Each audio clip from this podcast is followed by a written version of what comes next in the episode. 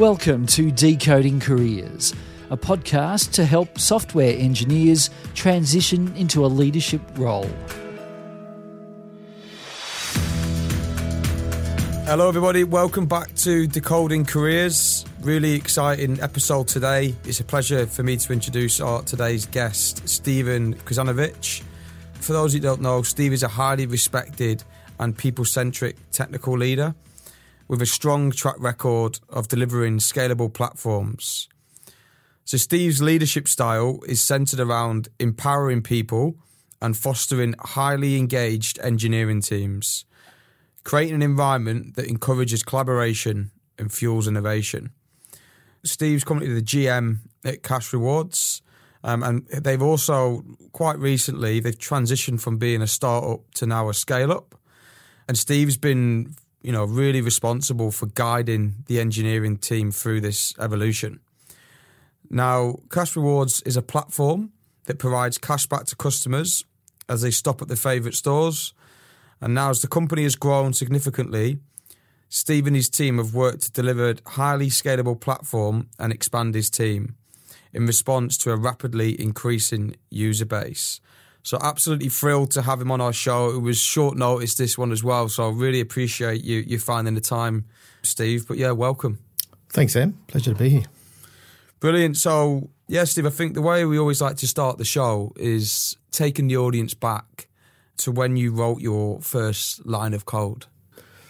Uh, so it's probably um, back when I was about five, five or ten. I think I remember getting. Uh, I've got an older brother, so he was already into computers and already had a computer. Or, uh, but I remember when we got. I think it was like a three eight six or a four eight six or something like that, and I turned it on and you know started playing around with. I can't even remember what version of Windows that was. Ninety five. I can't remember which version, but um, remember playing with that, and then I found the DOS prompt, and I started playing with it, and learning to you know move files or I, remember dir i remember wow there's like all these files here and wow what did i just do?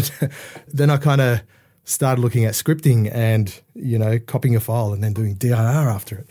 And it was really i don't know just amazing for me to kind of you know feel what was actually happening. And I, I fell in love with computers ever since then. And i've been on the road to moving into engineering ever since then. I've probably never had another thing that I've gone, yeah, I want to do something different or that sort of thing. I've just really been fixated on on computers and yeah, here I am. I'm still here. yeah, yeah, no, no, interesting. And it's always a similar sort of story. Someone turns your computer on, start playing around with something, and you're just like, "Wow, yeah, this yeah. this is me." And you obviously get that get that feeling. All right, why? Obviously, that that was sort of taking us back to the, the very beginning going sort of forward in your career. So why do you think that you you sort of fell into into software engineering? Uh, look, like, like, I said, I, I kind of had a passion for computers. I, I, like to be creative as well, and pretty creative kind of thing where you can create something new and you can make it work a certain way. You know, it was similar to when playing with that DOS file. You know, creating a file that can do a certain thing that you kind of make that behavior happen. Uh, there was a period where I was actually thinking about mechatronics. So it was kind of computing, but more the robotic side of things and and that sort of thing. But again, still kind of software, but more into that space of physically moving and doing that sort of thing. But yeah, then I kind of landed in uh, information systems at uni and quickly got into consulting. And then it was just like, wow, was the the gates were open and I, I was steaming ahead. Yeah, nice. Did you go? To, obviously, you mentioned the universities. Did, you go to uni? If you did, what did you study, and how do you think it helped your career? Yeah, I did go to uni. I went to uh, I did an information systems course at ACU, but I wouldn't say I went to uni very often. I kind of uh, I did go out a lot and enjoyed the uni lifestyle. And I've actually got a really good friend who we're friends with now, and we joke about how we never went to the same uni together because you know we randomly bumped into each other, but weren't there very often. Uh, but I think it did, uh, you know, give us a little bit of a, you know, more sense of what software is and you know what computers can do and all that sort of thing. So, you know, for the moments that I was there, it was enjoyable and gave me a bit of a base on something to expand on. Yeah, and everyone's got different views. So, like, obviously, you've been you've been hiring for years now. Is it something that you'd look past if someone hasn't been to university on on the profile, or Yeah, look, I, I I look for cultural fit, look for people wanting to explore and be curious, and asking questions where you know they think about it and they they might come back with a, an answer and not just rote learn some stuff. So, and I think I think back to when I kind of finished uni, I remember finding a job was always because I was at that age and you know everywhere you went they'd ask you, oh, what uni degree did you did? What are your scores and all that sort of thing. But once you get past that, then it's what's your experience, you know, and there's always something that you've got to kind of get past. So I think, you know, the university degree gave me a bit of grounding for learning about computers and all that sort of thing. But I think it just would have been a different barrier to to jump. And then once you get experience, once you find your break, then you know it's all about the experience that you have, and it's all about the you know the passion that you bring to it. And you can tell that when people are talking to you if they're just there to be there or if they're there because they really enjoy what they're doing. Uh, and that's that's what I kind of look for is you know making sure that they they want to be here and they're really kind of passionate about this. So there you go. So if you've not been to university, uh, obviously I've got a relationship with quite a few different engineers that are self-taught, um, and it's more just about the problem skills. Um, end of the day, so obviously you you do get the fundamentals at uni, but like you said, I think culture and the, the, the problem solving and the can-do attitude is probably the, the main the main things. All right, now let's talk about your first job in software engineering. Take us back. Who was you working for, and how did you get the job? Uh, yeah, so um, I wouldn't call it, well, it wasn't a software engineering job, but I tried to make it that. So my first job out of uni was at CBA, and it was actually in the HR department. So it was like a systems analyst or the computer guy that was in the HR department. And I tried to like use my skills to we used to do like a re- remuneration review for all of the people at CBA, and they used to do this spreadsheet thing where, you know, they'd have all these spreadsheets. They're trying to hit this four percent or five percent, whatever it was, increase across the board, adjusting everyone's you know bonuses based on their scores or whatever it was, whatever thing they decided would be the thing driving the score. Uh, and so I decided to kind of build out an access database with a front end, and you know they could do it all nicely and unfortunately, when the pressure was on, it didn't work, and so it was a really, yeah, it was really embarrassing actually. A lot of users though, was there? So no, no, no, it was just HR. so Oh, okay. Instead of all the spreadsheets and you know printing them out and laying them over here Yeah, and crossing yeah. it out and doing all this manual stuff, I thought, look, I can see what they're trying to do. I'm going to try and build some smarts where you click a button and it adjusts everything, and you know, but then when they started reconciling, they're like. This is crap. It's not working. Bury your head under the sand, did you? it was pretty bad actually, and I'm like, uh, yeah, maybe, uh, maybe next year. so it was a little bit of a like, yeah, a, a stumble in my first kind of role, but then Would it be fair to say that that sort of fired you on though as well to make sure the next thing that you built? yeah, look, I, I still enjoyed doing it, even though it was not a success. It was still really enjoyable, and I'm like, yeah, I love doing this. And you know, I, I knew that it was just a, a stepping stone. And like I said, once you're out of uni, it's finding that first job. Once you've got a first job and you've got some experience, it's about well, I've got experience now, you, sh- you know, and trying to showcase what you've done. And then I kind of moved into a consulting company, uh, a really small consulting company, and that was amazing. I was just learning off, you know, real engineers and really getting my skills to a level where I just I'd be learning every day something new, and it was amazing. It was yeah, really good. Yeah, nice. Obviously, with the show, what we like to, I think, what what's pressing is obviously engineers that are making that transition from an engineer to a leader. Now, talking about leaders or, or supervisors, how much impact do you think they had on your career? Yeah, I mean, it's definitely someone that when you work with someone who inspires you and you know shows you what good can look like, then you know it is definitely something to aspire to yourself as well. And they have a massive impact uh, because you know you're you're trying to emulate that as well, and you know you're trying to be just as good, or you know trying to see what they're doing and how they're inspiring other people as well. You know that's pretty good to see when people are actually inspired by their leaders. And so, yeah, when you've, you know, find someone like that, it's real, just watch them and see what they do and, and try and learn from them as much as you can. Yeah. And what advice would you give to young programmers to find a coach or, or a mentor? Do you think that's important? Yeah, definitely. Uh, I mean, you know, I, I think that like failure is really important and you learn a lot from failures, but you can also learn from other people's failures. And, you know, you can kind of step up in your career and, you know, even the things that are a bit unknown, you can kind of get answered and you can talk to someone who's been there, done that to give you advice. It's really, really useful. And yeah, I mean, I have a coach that I kind of still talk to because, you know, it's pretty important to just be able to see things from a, a different angle sometimes and, you know, be able to learn from that. It's really important. Yeah, okay. Do you want to take us back to when you first stepped into the leadership role? If you remember where you was working, what sort of stage of your career you was at, and then maybe talk to us a bit about the, the transition um, from that engineer to a leader. Yeah, so I think um, a leadership role can take many forms. I think, and you know, I think there's. I, I've recently moved into a management role, which is a type of leadership role. Uh, but I'd say that you know, leadership is about how you how you kind of present yourself and how you drive others around you and and that sort of thing. And so, looking back, I kind of moved from engineering into architecture, and you know, the reason around that was just kind of putting things together and you know, looking at it at a more abstract level was something that kind of excited me and then when I moved to Woolies, I started to look at, you know, because I've been doing it for a few years and it was quite easy to just bang something together. And, you know, I've done it so many times. I know how to think about these things. But it started to pique my interest about getting other people to start work on these things. And, you know, it was really rewarding to see people grow and learn how to do this thing. And it really kind of, you know, I, I see myself as a, you know, a leader of from a technical space there. And, you know, bringing people along to really own the designs that they did and the things that they built and really put the right thought process around it.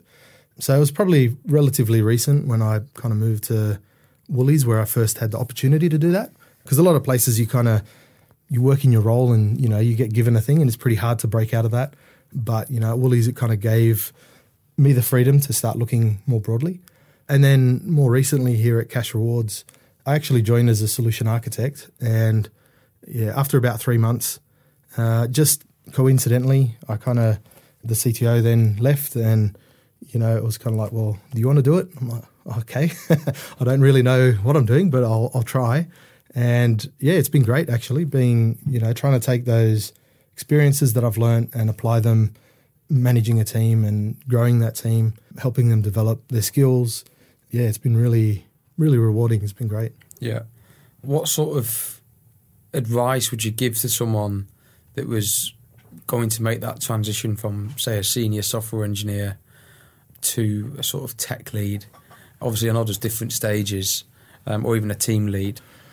Uh, I'd say don't don't do it just because it's a promotion and you want to move up in the world because you got to love what you're doing. And I mean, there is a there is a certain skill that you need to have, and you know you're not going to have that right away, but something has to spark you to want to do that as well. Uh, and you know, after a while, you should know if you really want to do that or not.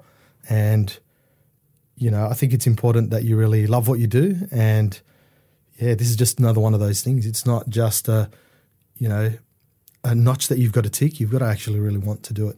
It's really important. Yeah.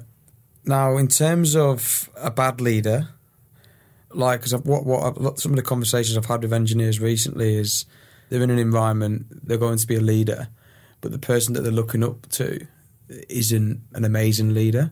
What sort of advice would you give to someone eh, in that sort of environment? Would you advise them to try and step up and, and take over the current leader in, in that role, or would you sort of advise them to look elsewhere, or would you just sort of sit tight in terms of where they're at in their career now?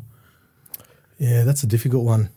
I mean, it's really hard to rise up when your leader doesn't appreciate that or, you know, doesn't appreciate the differences. And yeah, I don't know, actually. Um, I mean, there is a lot of kind of opportunity around. And the problem is if you find another place, then you kind of have to prove yourself again.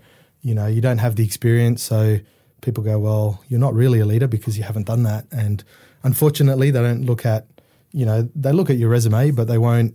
They'll look at your title and go, uh, "You haven't had a lot of experience, or whatever." It can be a bit hard to kind of find the role that you want.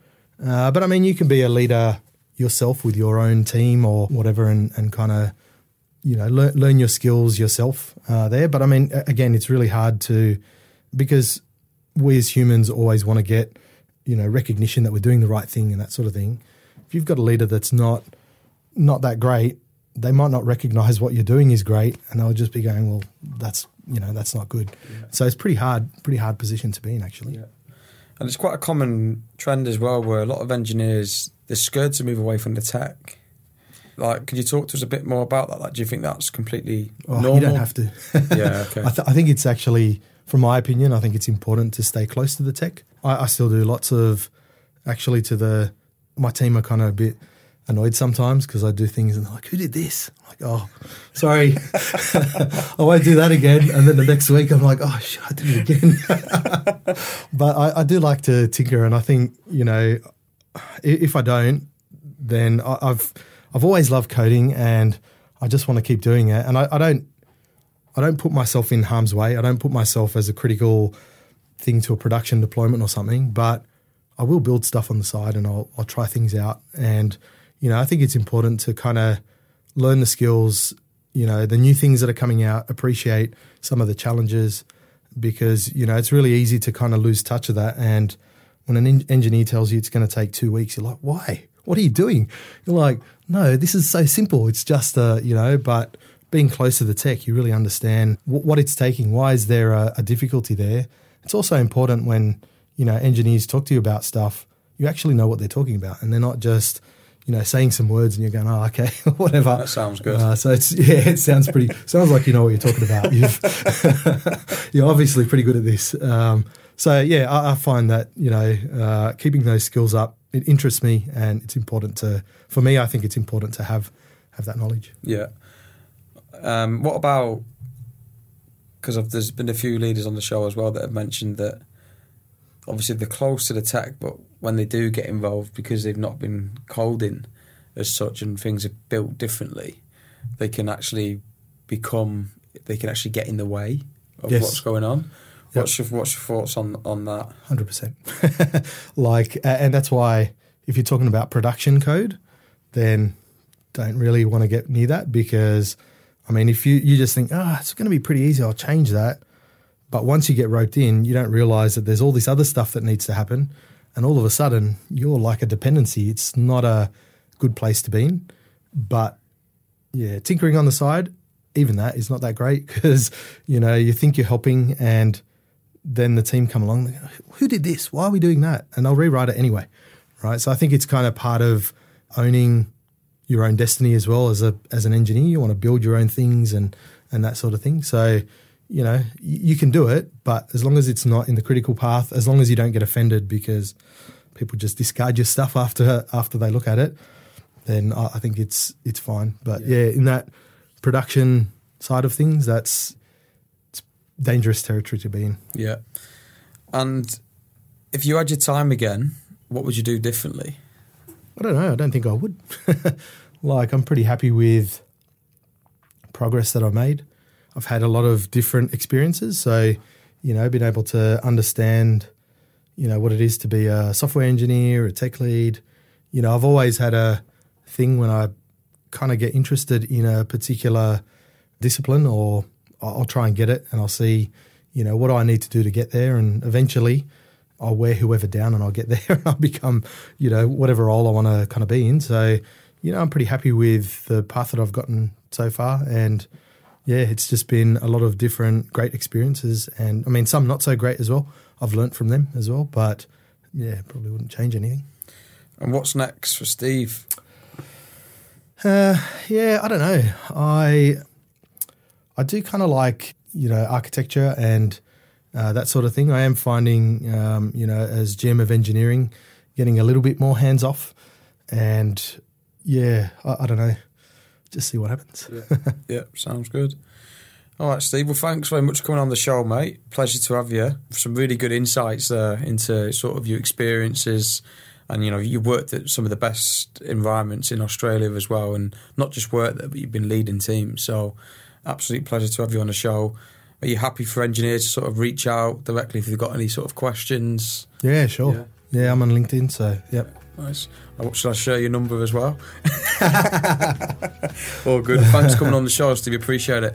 Yeah, thank you. Thanks for having Cheers, me. mate.